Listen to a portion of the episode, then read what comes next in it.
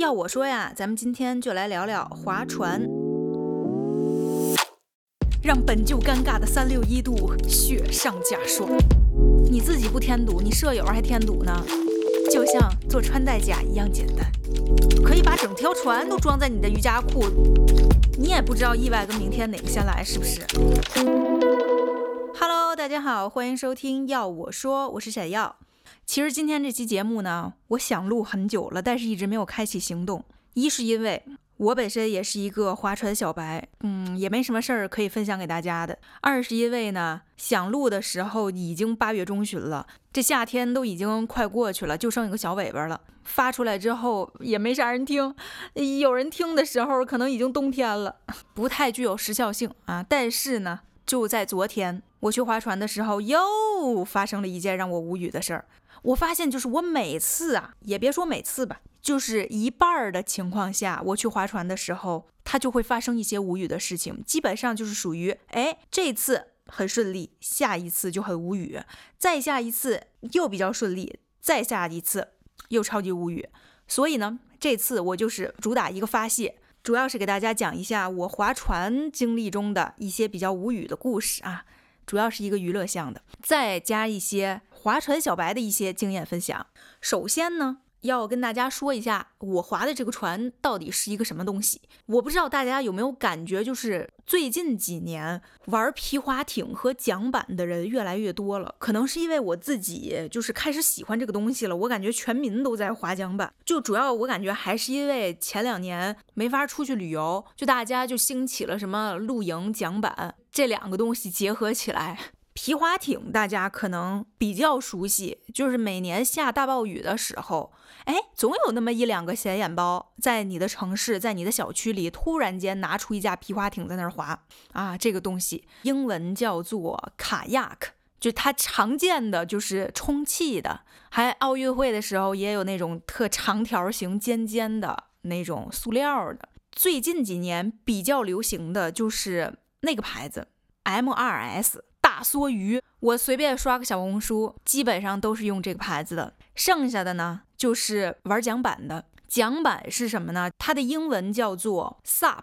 Stand Up Paddle 的简称的缩写。它本身呢是在冲浪的时候，玩的人在那儿冲浪，然后有教练在旁边就划着这个桨板在旁边巡视你，看看你的安全情况。其实它就是一块板子，可以跪着滑，也可以站着滑，你甚至还能放一个小座位在上面，把它当船滑。我甚至还刷到过在上面摆上吃的，摆上小火炉，在桨板上露营的，也是比较酷炫。那么首先就来说说我是怎么开始我的第一次划船之旅的。好，讲第一个无语的故事。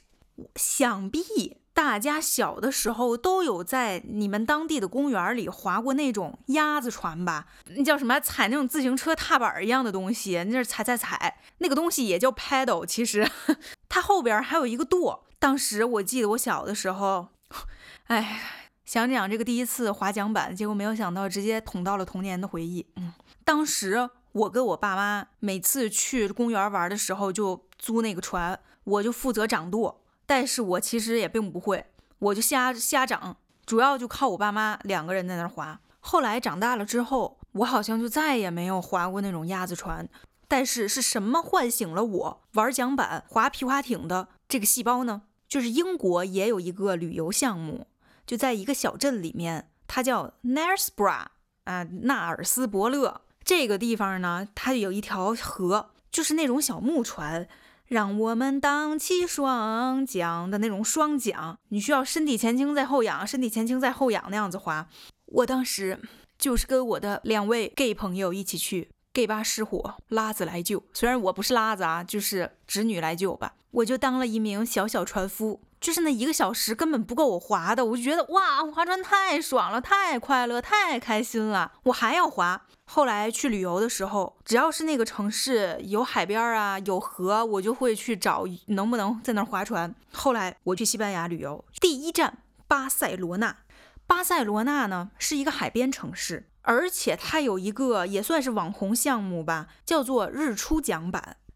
它因为它在东海岸就可以看到日出嘛，小红书上也是有很多人推荐。当时我一看，这就是为我量身打造的活动。好，第一个无语事件来了。我当时非常的想要去玩这个日出桨板，别人是为了拍照，而我只是为了桨板。那是我第一次玩桨板，我甚至还为了这1个小时的旅游项目，在迪卡侬买了一双溯溪鞋。早晨5点就要起床，我的朋友们没有一个人愿意跟我去。没关系，无所谓，我可以自己去。当时特别多人推荐的是一个在 Airbnb 上的一个女教练，就是这种活动大家可以在 Airbnb 上找。那个板块叫什么当地游乐，还有在 Triple Advisor 上面也有好多这种当地的活动。我呢是因为我在这2个上面找的都贼贵，其实也还好吧，就是可以接受的价格，但是我还是觉得有点贵。于是我当时直接在谷歌地图上，我就在海边我搜索皮划艇和桨板，没有想到真的被我搜出了一个全网最低，也不知道是不是啊。于是果断报名，没有想到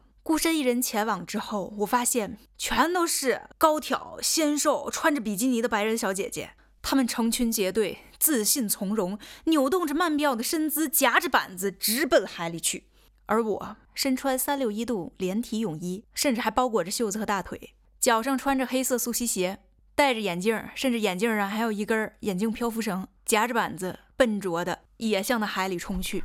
我就站在板子上，不，当时是跪着，我就跪在板子上，我看着，哇，日出好美呀！结果别人已经在拍照了，而我当时因为没有那个手机防水袋，我就在那傻看着，我看着别人一个 pose 接一个 pose 摆，我心里那个不舒服，我心想，哼，我也要成为这片海滩上最靓的仔。于是吹着海风，迎着朝阳，我努力从桨板上站起来，没有想到，当时的我一点技术都没有学过。我就那么直愣愣的站，我就站呀，啪叽，整个人扑倒在板子上，就如同后浪把前浪扑倒在沙滩上。我再次尝试，我不死心，结果终于扑通一声，我直接跌到海里了。耳边的海鸥叫声全都消失了。我在哪儿？我是谁？啊，发生了什么？我完全不知道。我只知道我的舌尖舔到了什么咸咸的东西，我当时脑子一片空白，我真的不敢想象。我想完了，此时此刻我就要葬身大海了。大家有没有发现我刚刚遗漏了一点什么？我穿了溯溪鞋，我穿了泳衣，我甚至还戴了眼镜漂浮绳，但是熟悉水上运动的朋友们大概已经猜得到，它的名字就叫做救生衣。没错，这个俱乐部它是不主动提供救生衣的，所以那些比基尼小姐姐啊，她们就是自信从容，而只有我一个人笨拙滑稽。因为我花了2秒钟的时间问工作人员，请问我能不能拿一个救生衣呢？哼，我就知道我会落水。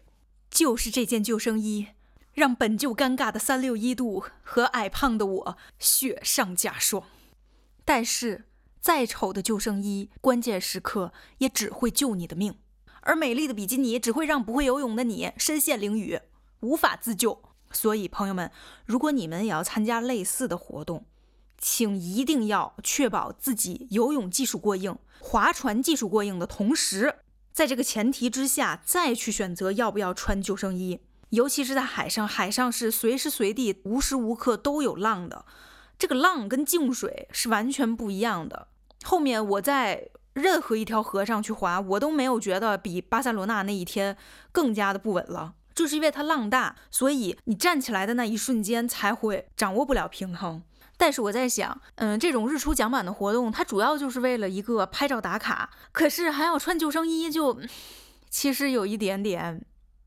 但你不要说我不站起来就不会跌到水里，你也不知道意外跟明天哪个先来，是不是？那万一就是你跟你的好朋友打闹的时候，啪叽，扑通一下也掉到了水里，怎么办？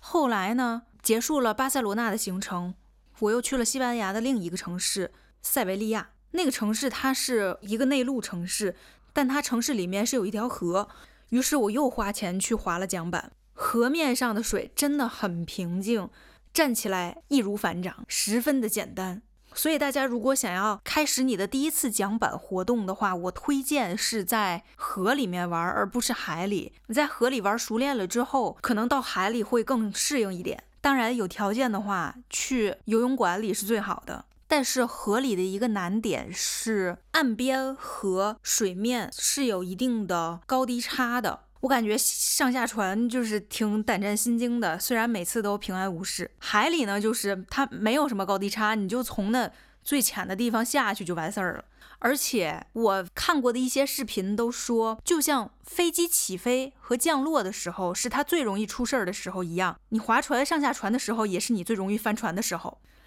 出去旅游的时候体验了几次划桨板，也觉得自己是真的喜欢这个东西，那么就一定要进步到一个阶段了，叫做买船。那么我们就来说说买不买船，买什么船的这个问题。我觉得这个问题算是一个相当大的问题。为什么呀？首先它要花钱了，真的是要真金白银的花了。我买的呢是 Intex 的挑战者，就这个牌子我觉得啊，就是算是大牌子里面最便宜的一款了。对，这个是一艘皮划艇，虽然我前面玩的都是桨板，但是最后我买了皮划艇。我买完了之后我就后悔了，我之前也说了，桨板呢玩法比较多，你又能跪着又能站着还能坐着，而且还能在上面野餐。皮划艇呢它就只能坐在里面划，那我为什么不买桨板呢？因为它贵，我买的只要80磅，但是我在谷歌上面搜桨板加评价加新手，所有这些网页里面推荐的桨板它就没有低于150磅的。你想想这是一个什么样的差距。你就算它最低价150，然后150之后可能就已经奔着200 300往上走了，150和80比那肯定选80啊。而且什么呀，皮划艇得有个舱啊，对不对？而桨板呢它就一个板子，你想一个皮划艇它的用料得有多少，而桨板用料才多少，就相当于你100块钱买了一个羽绒服和200块钱买了一件 T 恤一样，那肯定是皮划艇它性价比更高啊。但是这个账咱们不能这么算。首先你看看你住在哪儿，如果你也像我一样住在宿舍，空间狭小，那你别买这个东西呢。它到了之后我直接傻眼，它有多大？我买的这个官网上面写的是11公斤，它比28寸行李箱还要大。它放在宿舍里你自己不添堵，你舍友还添堵呢。在家里储存是一个问题，另一个问题是你买了这个船不就是为了出去划的吗？那你这么大个东西，你没车的话，自行车不算啊，你得想办法带它去到河边吧，你得用什么办法运输它呢？你起码得有个工具吧，你不能靠你赤裸的2双手吧。那这个时候如果你只能靠你赤裸的双手或者一个趁手的工具，比如说小推车，那你肯定是选越轻的越好啊。桨板呢我有浅看过几款啊，7公斤、6公斤、11公斤和7公斤。所以结论就是能不买就别买，非要买的话就买桨板吧。我看那个桨板有一些包装它是直接收好了之后给你放在一个双肩包里面，当然可能这个也比较贵吧，它能压缩到这么极致的话。反正我这个皮划艇它倒是挺贴心，还给了一个收纳袋。这个收纳袋就是春运的时候你在火车站里拿的那种红白蓝三色袋子一样，材质呢是无纺布的，非常的薄。好，这里就可以开始说我的第二个大无语事件。我们已知这个船就11公斤重，它只是说这个船11公斤，对不对？加上桨，加上所有的你出去这些配件，什么救生衣啊，乱七八糟的各种东西，肯定就不止11公斤吧。我们就算它15公斤，我觉得这都算少了。15公斤，我去健身房里举个铁，那杠铃最轻的就15公斤，就那我举着都费劲。可是我第一次出去划船的时候，我居然选择了徒手拿起这15公斤，右胳膊主要负责拎起11公斤重的皮划艇，左手边主要负责拿一个超级大的超市购物袋装这些配件什么的。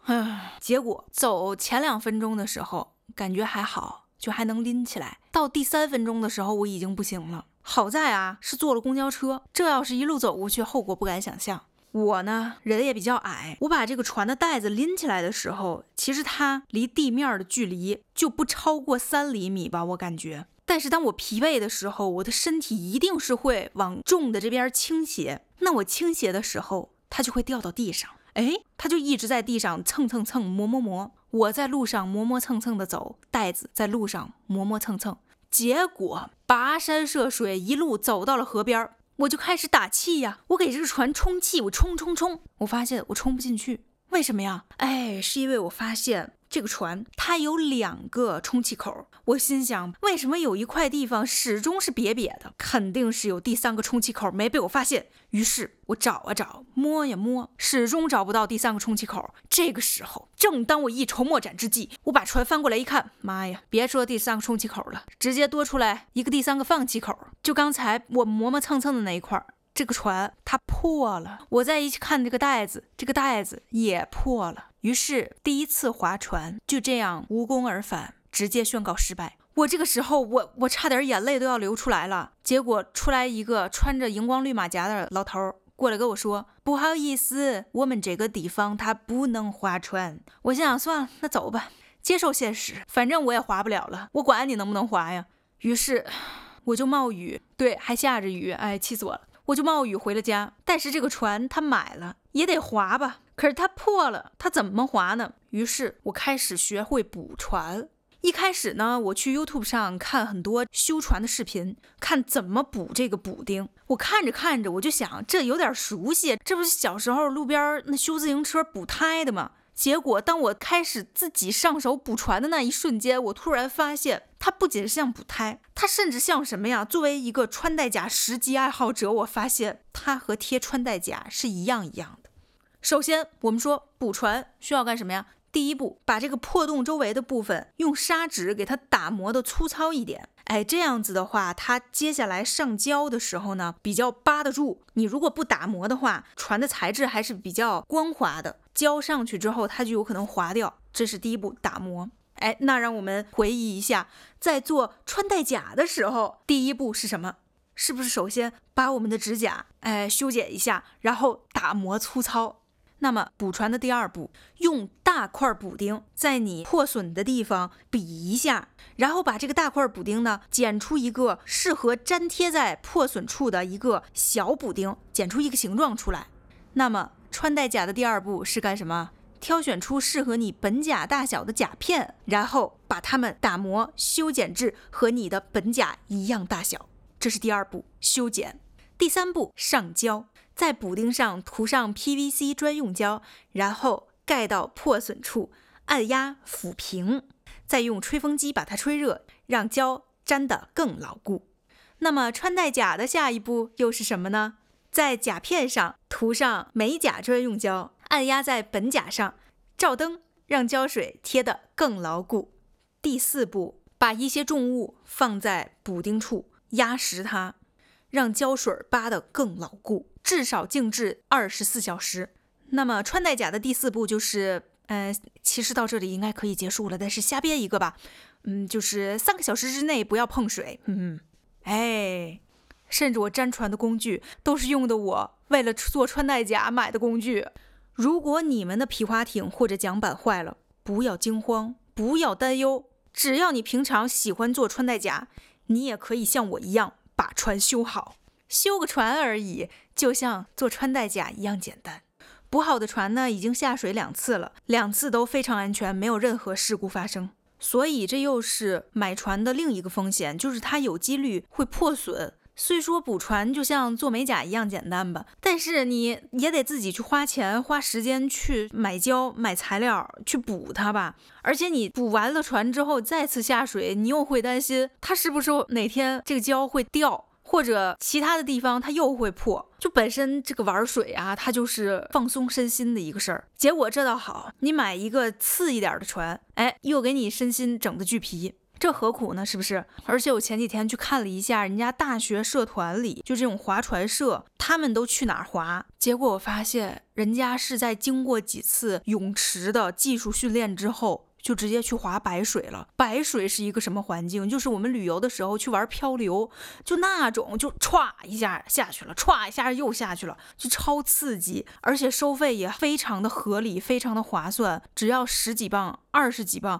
这不比你买个船要便宜，要性价比来得高啊！你说你买一个80磅的充气船，你碰见那石头肯定会破，而别人呢用的就是那种硬质的细长的那种真正的皮划艇，这能比吗？而且你还不用担心它会不会破，你不用担心保养的问题，还有天然的社交属性，何乐而不为呢？如果你身边是有这种很给力的俱乐部社团的话，千万千万不要自己买船。当然了，广大 I 人肯定会觉得什么天然的社交属性我不要，打灭。但是我觉得吧，就是进行这种活动的时候有个伴儿也不错，出了危险吧起码可以救你一下，当然也可能两个人双双就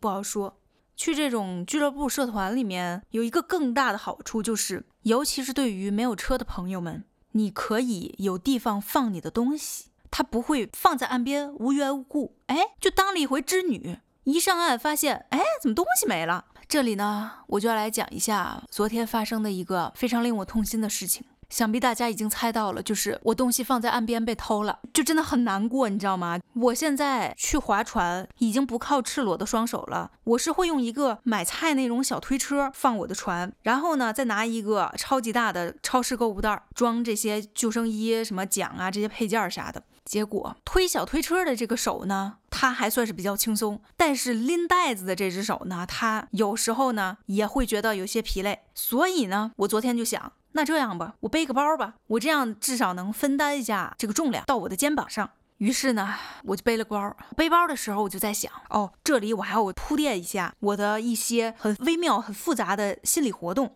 就是首先我会穿什么。我室友说我穿的像奥特曼，就是我上面穿的是一个比较紧身的速干衣，下身呢穿的是一个瑜伽裤，但是它们的颜色呢也比较的雷人，上面是草绿色，下面是深绿色，就是这样一身小绿人的一个形象。那么我的鞋子穿什么，我肯定不能穿着我的素溪鞋直接上路啊，那么就要从我以下三双鞋中做出选择。第一双是一双我经常在穿的粉色的运动鞋，也算比较舒服吧，可是呢由于它这个颜色粉色，它是没有办法跟我的这个绿色奥特曼一起搭配的，所以呢 pass。 第二双鞋是我刚刚买的一双跑鞋就跟这个船的价格差不多，刚刚拥有它不到一个月，万一我把它弄丢了怎么办？在岸边有人看到这双非常贵的跑鞋，他心起歹意了怎么办？我钱扔水里还听个响呢，我就直接被偷了，太亏了，所以 pass。第三双是一双非常烂的帆布鞋，走路磨脚，但由于前两个都被我 pass 了，我就只能穿它了。好，非常不错，我在 pass 第二双贵贵的跑鞋的时候已经预感到我今天可能会遇到偷窃事件了。结果等我到了河边之后，我再次检查我的包里有什么，我把我的烂鞋子放进了包里，还在里面放了一个大毛巾，这个大毛巾呢是用来就是上岸之后擦船的，我又不想船上很多水，然后带到家里再重新晾干就很麻烦，因为家里很小，我就在包里放了这么两样东西。但是我突然发现，哎，我的包里明明还有家里的钥匙，于是我赶忙把我的钥匙从包里拿出来放进了我瑜伽裤的小口袋里，万一被偷了可怎么办？没有想到我这精心的准备和心理活动简直就是为这次丢包行动做出了完美的铺垫。我滑得开开心心，路上有人对我招手，还有小青年对我唱喽喽喽约包头站着当它是狙。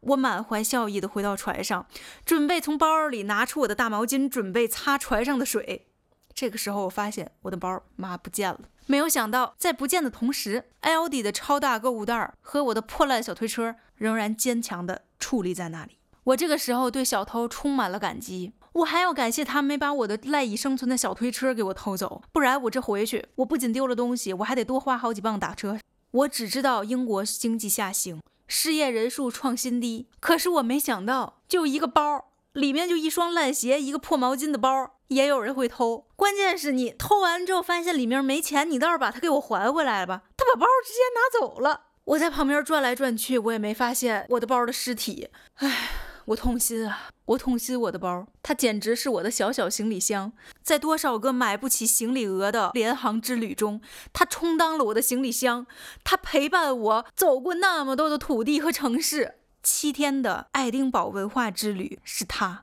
，7天的地中海游轮之旅是它，5天的潮汕之旅是它，3天的兰州之行是它。我背着它走在罗马和巴塞罗那的街头，它没有被偷。我把它孤零零地丢在 K 字头卧铺车厢，它没有被偷。它在我自以为最安全的我家门口的河边被偷了。划船船会破，背包包被偷。生活最怕无聊，感谢划船，让我的生活变得多姿多彩，充满乐趣。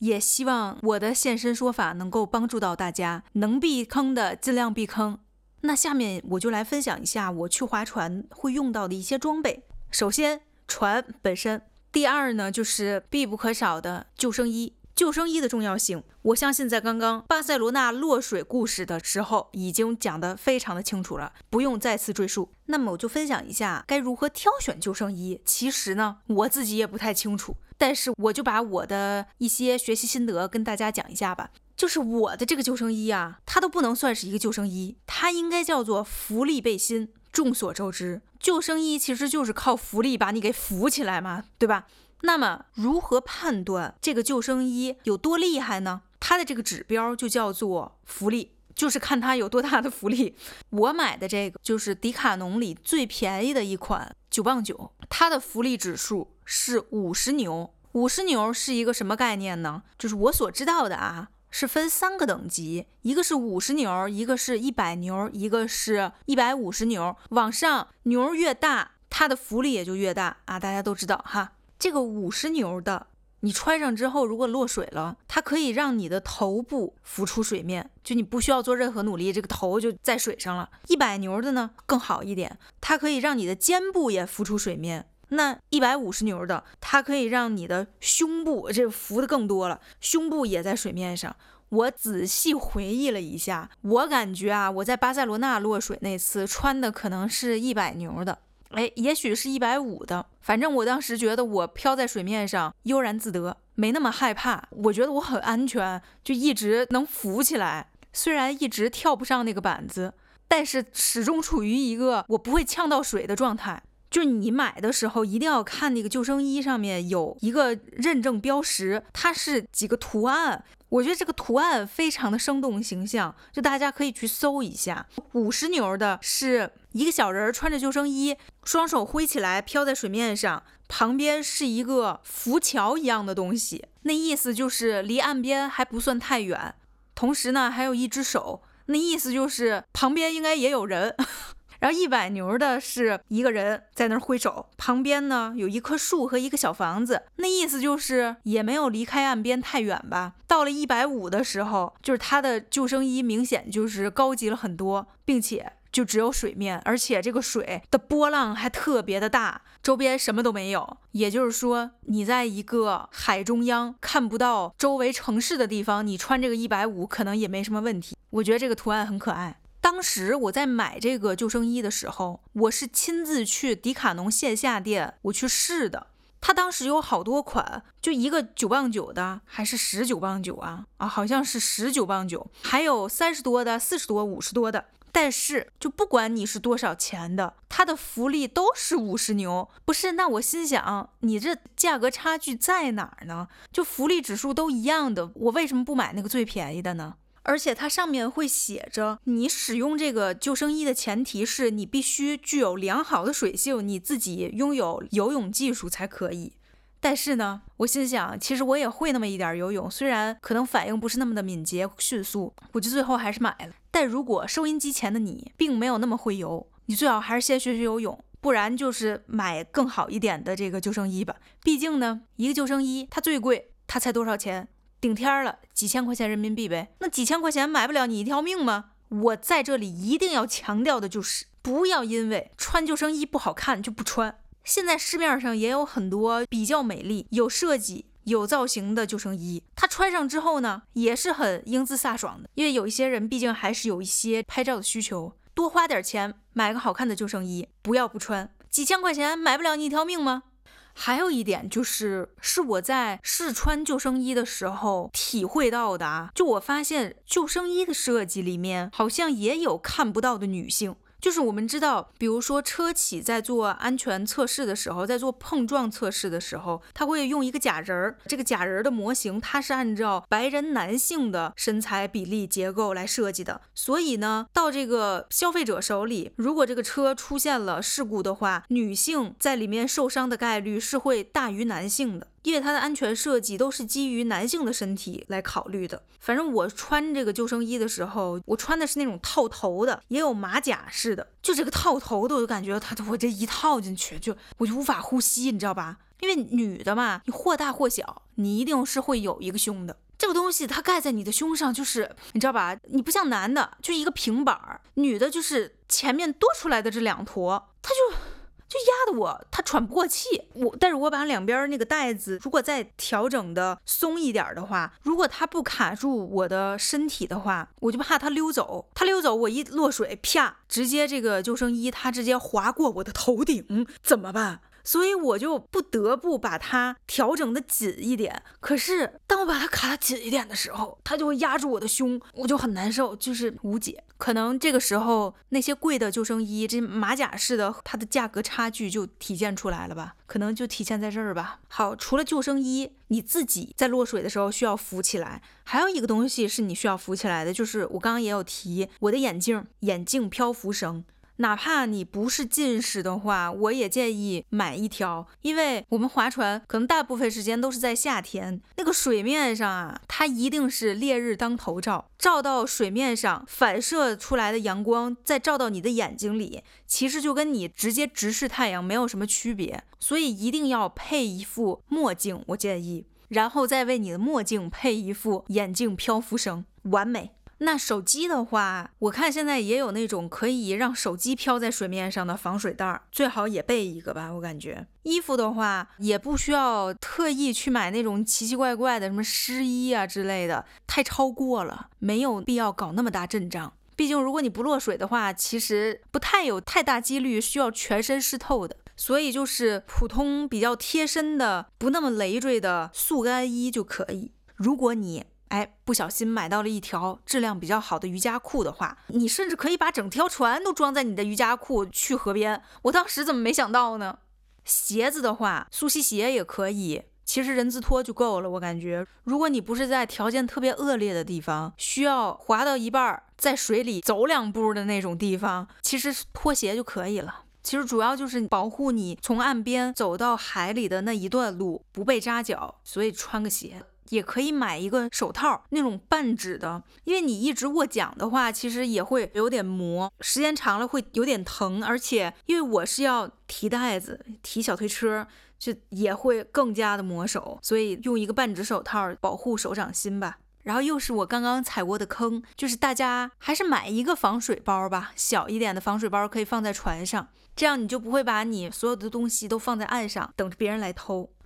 关于防晒，我觉得大家可以多备点儿，就骑自行车的那种围脸的那种头巾呐，给它搞上，防晒衣也一定要搞上，遮阳帽搞上，大量防晒霜涂上，还要带点水。我个人的习惯是带半瓶水，带一个香蕉。半瓶水是因为一瓶水我喝不完，我多带着它我还压秤，半瓶水呢就刚刚好可以喝完。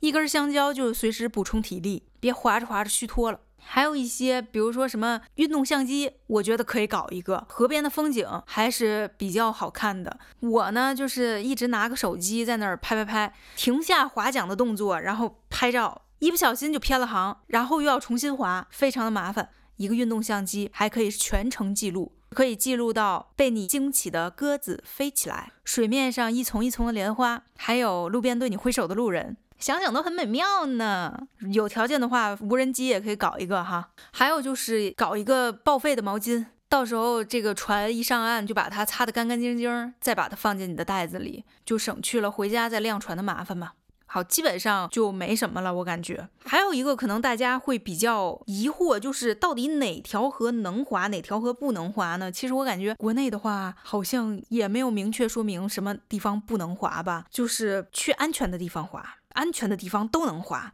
但是我好像最近刷小红书看到杭州市规定了哪几条河道就是专门可以给大家用来玩水的，它出了这个规定呢，那也就是说就只有这几条河可以呗，那其他的就不行了呗。但是总比以前就是啥都不知道要强，随时担心有人来抓你。反正我是这种性格，我就是总担心去这种法律法规不明确的地方会被人抓，被人罚款啥的。但是在英国的话，大家就不用担心，因为非常明确的跟你说了哪条能滑，哪条不能滑。如果你是在英格兰或者是威尔士，那么有一个东西它叫做 British Canoeing， 英国独木舟协会吧，那么你需要在它这儿购买一个每年更新的许可证，每年要花40多镑。如果你没有买这个许可证，又在需要许可证的河道上划了船，那你如果被发现的话就得交罚款。买完了之后就像 Rail Card 一样，你需要每次去划船的时候啊随时携带。不过比较幸运的是，